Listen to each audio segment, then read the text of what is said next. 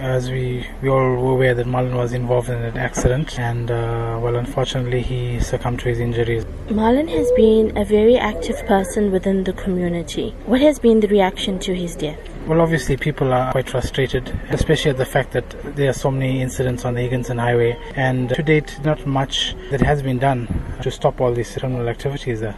There's been such a large crowd here today in Chatsworth. What is the feeling about the people about what they want to do now? Well, obviously, people they have the sense that they need to have this this approach of, of vigilantism, but, but people just need to bear with us, bear with law enforcement. Everyone is doing what they can in their power to try and, and sort this issue out. So to just bear with us and be working on our plan. A group of our guys, Crossmoor CPF and the Moorton CPF, we've actually come together. We've assisted in, in every way possible. As part of the CPF, you are giving him a fitting send off. Tell me more about the send off that you are participating in.